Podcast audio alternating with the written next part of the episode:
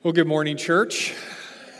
I want to begin by expressing my thanks to Josh Hardcastle, who preached last week. I know I was personally blessed uh, by his encouragement for us to, to trust God, to trust in God, uh, even when we are called to face tough and difficult times uh, like the one we're in right now as a world, as a nation, and, and many of us as individuals know that struggle. And so I, I was blessed to be reminded that we can trust God even now, especially now. Uh, and I hope that you are blessed as well.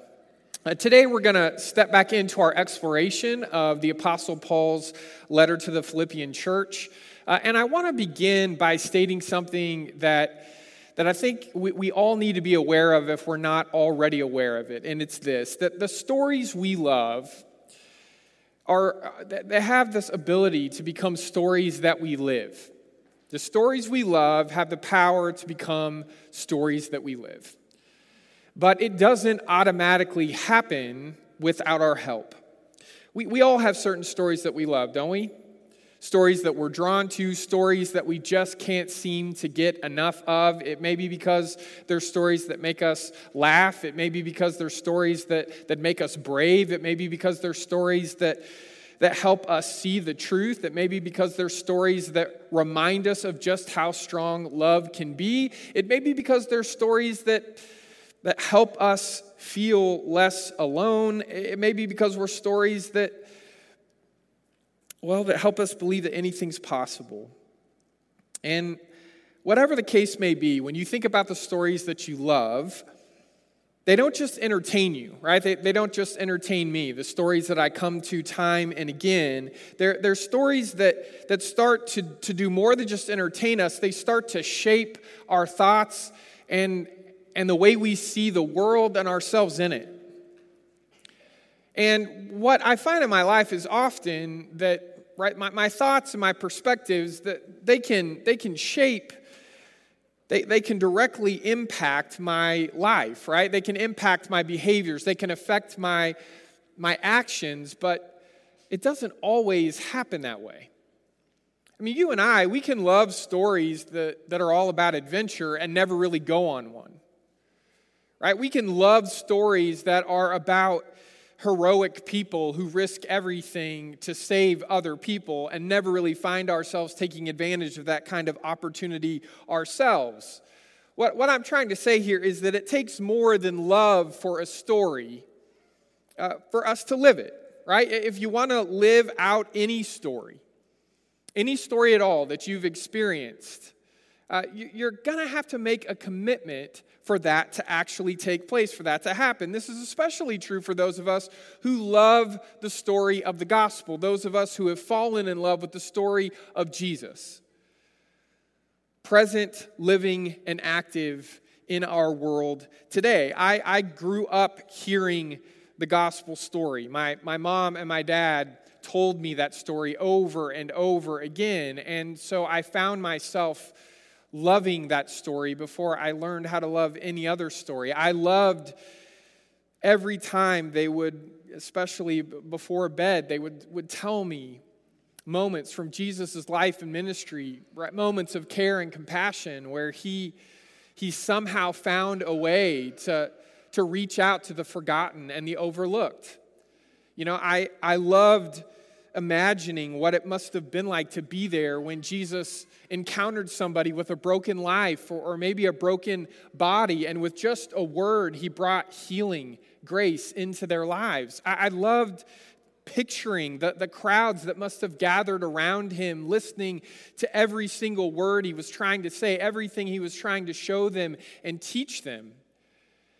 And even though it was never easy to listen to the, the story of, of the last week of his earthly life, I, I loved listening to all of the events that, that went on in that last week leading up to Jesus giving his life sacrificially on the cross. I mean, it didn't ever make me feel all warm and fuzzy, but it did make me feel like I mattered enough to Jesus for him to go through all of that, for him to see it through even to the end. And I absolutely love the fact that in this story, in the gospel story, the end wasn't actually the end. at all, right? In the end, death itself doesn't really finish anything. Death doesn't win. In fact, death is defeated.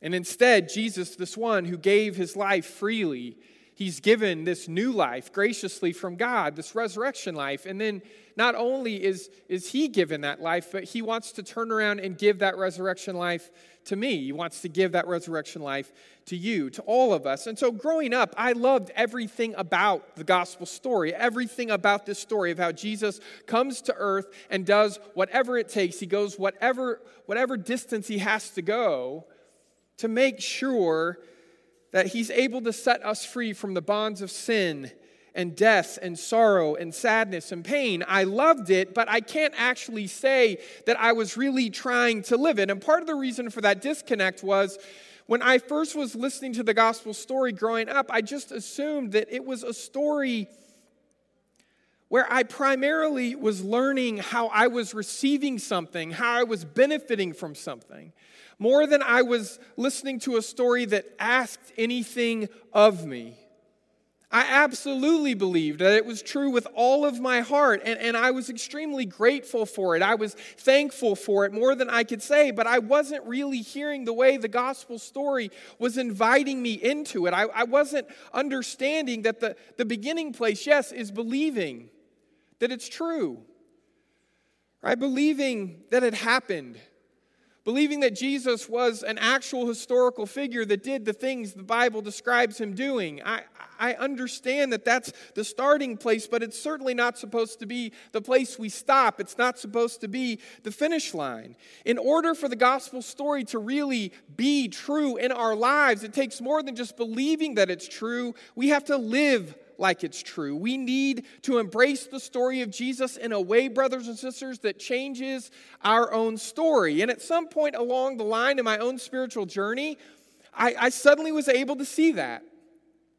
I was able to clearly understand that I needed to move past just loving this story about Jesus to living the story. Not, not perfectly, of course, but faithfully, intentionally. And I'm convinced that this moment of clarity, it comes it comes for all of us who are trying our best to follow Jesus. At some point or another, it hits us, doesn't it? That the journey of being saved is the journey of becoming more and more like Jesus. It's not just the journey of learning more and more about Jesus. Right? It's not just some topic or, or idea that we are exposing our minds and our imaginations to, but we're really trying more and more to bring our lives in line with that story. Now, a, a couple of weeks ago, uh, we, we focused on Philippians chapter 2. And in Philippians chapter 2, uh, Paul the Apostle, he quotes this song about Christ that the Philippian church, they, they knew this song by heart. And this song, it focuses on various aspects of Jesus' life story that Paul knows the church loves to benefit from the fact Jesus did those things, but the church, that the various members in that church aren't quite ready to let those actions of Jesus shape their own actions those decisions of Jesus become their own decisions. And, and he reminds them through this song.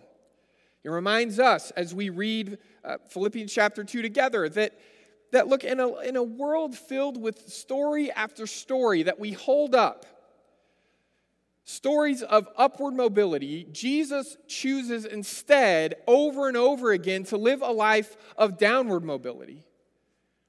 And it feels backwards and upside down. It feels like Jesus just doesn't get it. He doesn't understand what it's going to take to really have a kind of life that the world would tell us is worth living. Think about our world, the kinds of stories we love, the trajectory of those stories, right? We love rags to riches stories. We love stories where someone, nobody knows who they are, and suddenly the whole world, they have worldwide fame, right? We, we love it when people kind of start out with nothing and suddenly they end up with everything. The, the whole the, the whole world of possibilities is just waiting for them.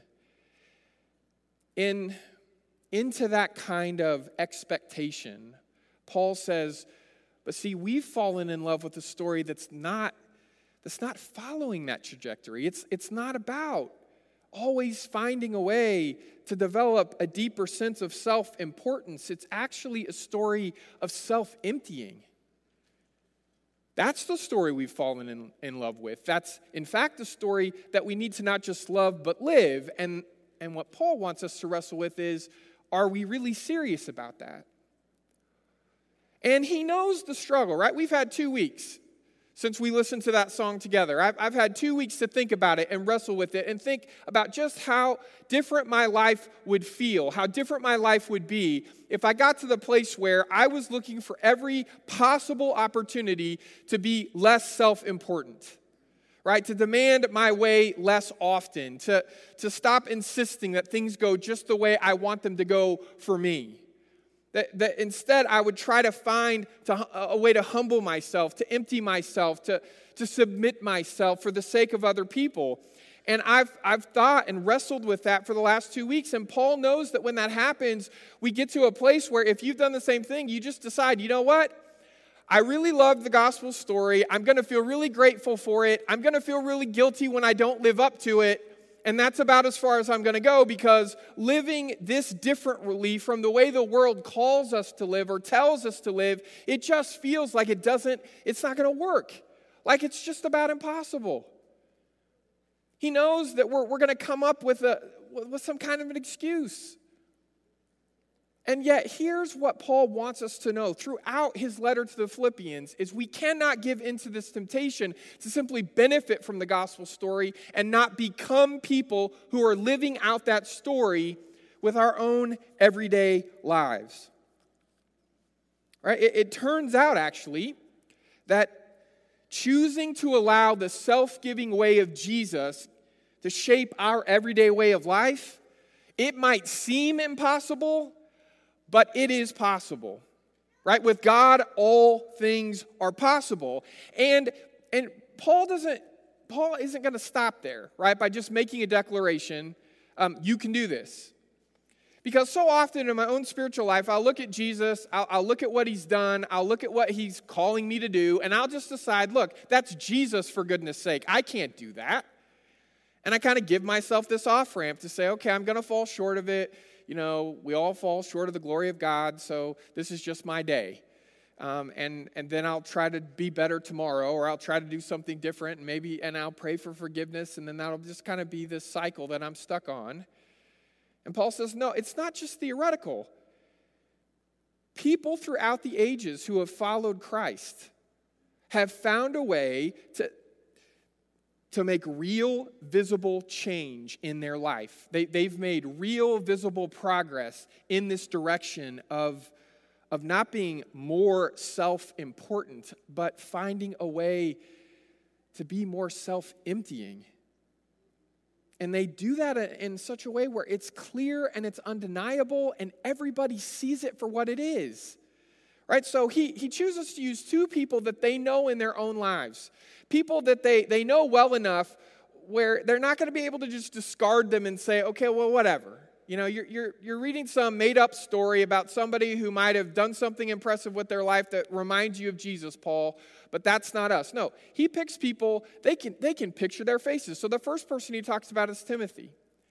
Uh, if you got your Bible, you can look at Philippians chapter 2. This is in verses 20 through 21.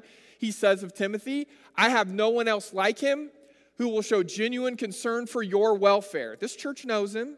He works with Paul. He's a, he's a church founder and a missionary. And Paul says, and he uses exaggeration here to make the point of just how hard it is for even Christian people to follow in the example of Jesus, for everyone looks out for their own interests, not for those of Jesus Christ, right? Except Timothy. Timothy is the person who they can look to when they wonder is this something that I'm actually supposed to try to do with my, my life? Paul says, Yeah, you know him. You know what it looks like. He lives for the sake of other people. He lives for your sake. He cares more about you than he cares for himself. Nobody else does, but Timothy does. And then he goes on to another guy. This name doesn't roll off the tongue quite as easily. Epaphroditus, right? We, don't, we know some Timothys. We don't know Epaphroditus is. This is uh, Philippians 2 uh, 29 and 30.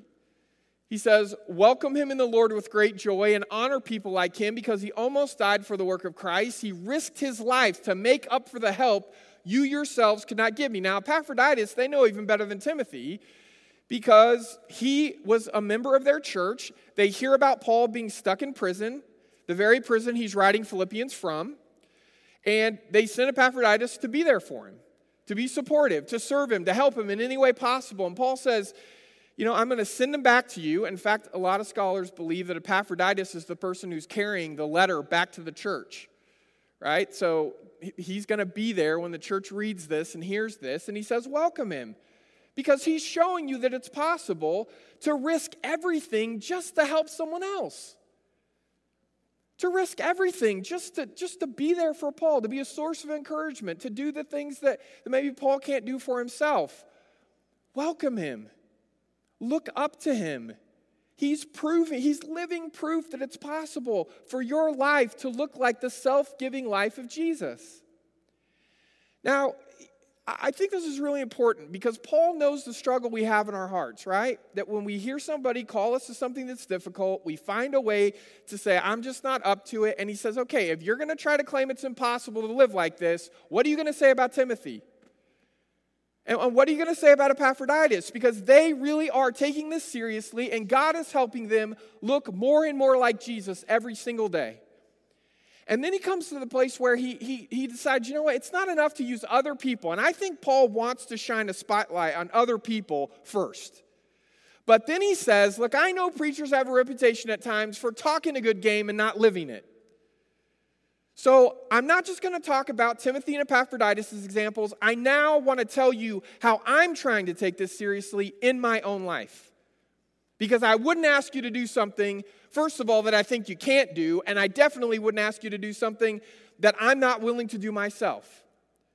Now, we're about to read this together. If, if you got a Bible, go ahead and turn to Philippians chapter 3. We'll be starting in verse 4. But before we do that, I'm going to uh, give those of you who have brought children who would normally go to children's worship, and I have promised my daughter Reese, even maybe a little bit older, um, Mr. Terry is going to take some time out front. Did you notice out front, if you came in, there was a large area where we've got some fencing up. Um, we, we're going to have the, the kids who want to, uh, to, to just spend some time together. They're going to have, you know, physical distancing and all that. But it, I promise you, it's going to be a lot more age appropriate uh, than the rest of this sermon in terms of having to sit through something that you might already be bored with. Now, there is a cap. I don't want to see 40 year olds slipping out the door here uh, to go out front. But if you uh, want to take your kids out front, or if you just want to send them, there's plenty of volunteers waiting. And when we're oh, we're done with church here in a, a few minutes, um, you know we'll we'll be able to meet them together, and maybe they'll still be playing a game. And and you know if you want to do that, then that's that's your choice. Okay, so let's go ahead and read Philippians chapter three, starting in verse four. If others think they have reasons to put confidence in the flesh, I have more. Circumcised on the eighth day of the people of Israel, of the tribe of Benjamin, a Hebrew of Hebrews in regard to the law, a Pharisee, as for zeal persecuting the church, as for righteousness based on the law, faultless. But whatever were gains to me, I now consider loss for the sake of Christ. What is more, I consider everything a loss because of the surpassing worth of knowing Christ Jesus my Lord not knowing about, right? But experientially knowing, relationally knowing Christ Jesus my Lord, for whose sake I have lost all things. Now, when he says I've lost, the word he's using there is I have chosen to lose, right? It's not just it's been stripped away from him. He's making a decision. I consider them garbage that I may gain Christ and be found in him, not having a righteousness of my own that comes from the law, but that which is through faith in Christ, the righteousness that comes from God on the basis of faith. I want to know Christ, yes. To know the power of his resurrection and participation in his sufferings, becoming like him in his death, and so somehow attaining to the resurrection from the dead. Okay, now, now what I, I want to come back to here is this idea that the stories we love have the power to become the stories that we live, but it doesn't automatically happen without our help. This is especially true when it comes to both loving and living the story of Jesus. Now, I, I, want to give you a little bit of a sense of what Paul's actually trying to do here as he draws the spotlight to his own life story.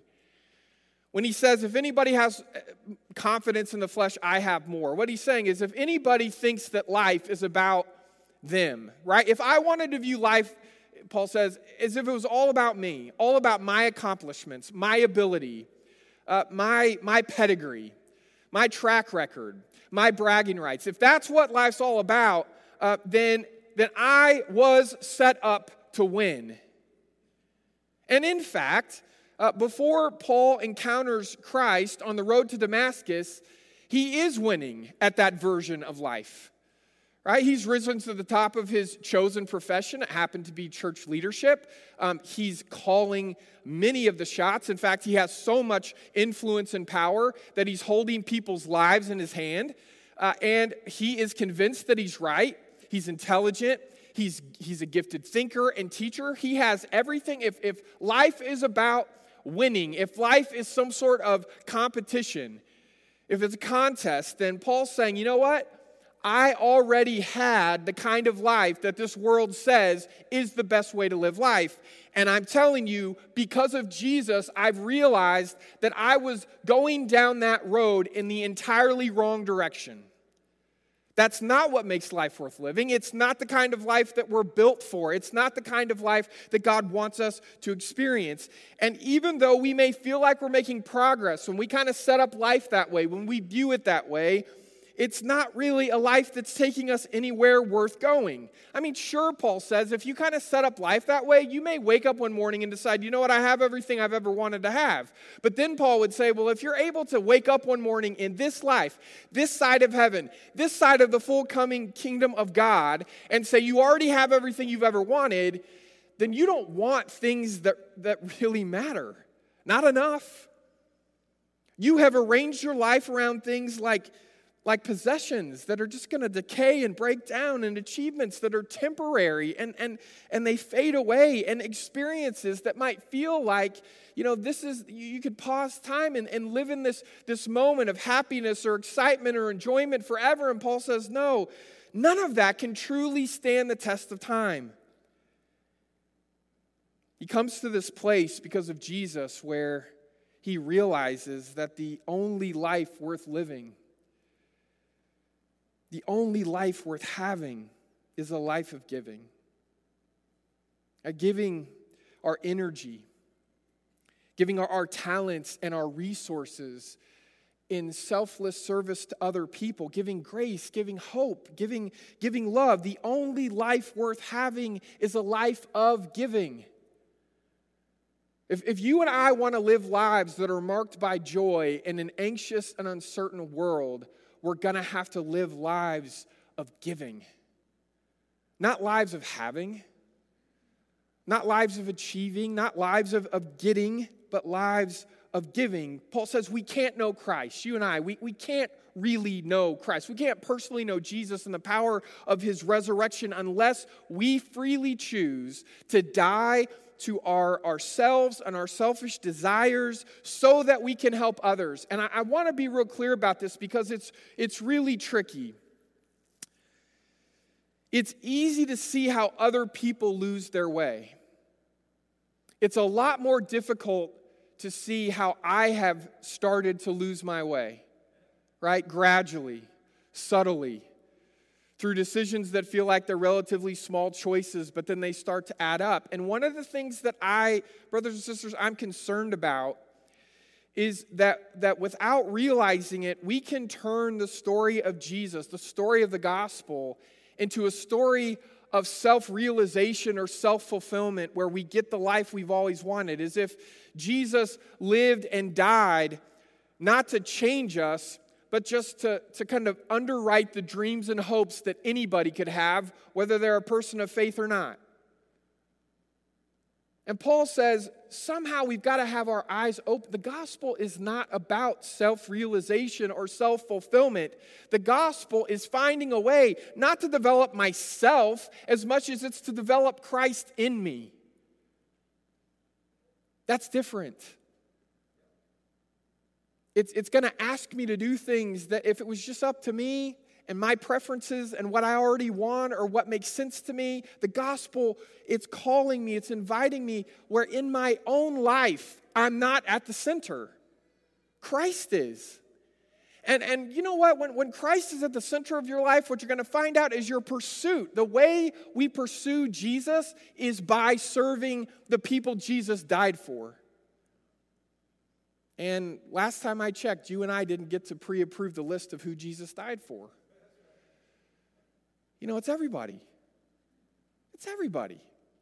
The people we naturally want to help, we naturally want to serve, and the people who really, honestly, are the last folks in the universe that we would naturally want to serve. Jesus says, if you want to have a life worth living, make it about giving, not having, not getting your way, not, not achieving all the things you might think that, that are going to somehow define you. No, what defines you is how much you're willing to empty yourself for the sake of other people. I know it may seem impossible, but Timothy did it. Epaphroditus did it. Paul shared his own story of trying to do it. He admits at the end, if you keep reading, it's not that I've gotten there already, but I press on. I want to become more and more like Jesus. I'm not there yet, but I, I, press on to take hold of that for which Jesus took hold of me. Right? In another letter, he's going to say the whole point of life is for Christ to be formed in you. That's the hope of glory. That's what life's all about, for Christ to be formed in you. And in, in order for us to do that, we're going to have to, to find people in our lives who can help us believe that it's possible. So, what I want you to do this week, and I'm serious about this, I know sometimes, you know, and whether it's in school or in church or something, we'll give you like homework to do for, for a week. And I'm, I try to avoid that because as soon as you give me something and you call it homework, I'm trying to find ways not to do it. That's the unredeemed part of me that's still like 14 years old. So you think of it however you got to think about it to actually do it. I, I want you in the next week, if you haven't already, do what Paul does here find your Timothy, find your Epaphroditus, find your Paul right? Find a living, breathing person who reminds you through the way they live their life that it really is possible every day to become more and more like Jesus. Don't just focus on the gospel and say, you know, Jesus is so far ahead of me and so different from me, I can't possibly live. Don't do that. Don't give yourself all the, the wrong kind of, of ways out of trying to, to do this, but think of someone in your life who has been that kind of person who has reminded you that with God all things are possible. You and I, we, we don't need more excuses. We need more examples, right? We don't need more excuses of why this is really hard to do. We need more examples of people who say, even though it's hard to do, it's possible because with God, all things are possible. We need brothers and sisters, we need mentors. We need people who, who can show us what it realistically looks like for us to move beyond just loving the story of Jesus to actually living the story of Jesus. So you may already have a mentor. You may already have a few mentors, and I'm asking you this week reach out to them, thank them, pay closer attention to their everyday way of life than you have been lately so that you can start to see what it really means in, in August of you know 2020 what does it look like to actually live your life for the sake of others the way Jesus calls us to? Find that person. If you already have it, great. If you don't have those examples, those mentors, find them this week. Look in your life, look at the people you have relationship with, look at the folks that you're around from six feet with a mask on, but you know what I mean, right? The people who are in your, your social circles, find your Timothy, find your Epaphroditus, find your Paul. It's possible. We just have to see what it looks like. And remember that you could be that for someone else. Someone's watching you.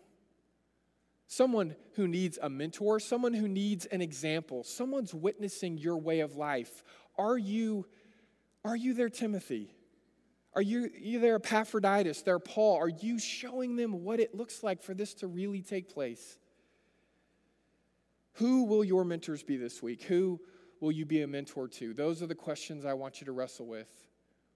Don't give up.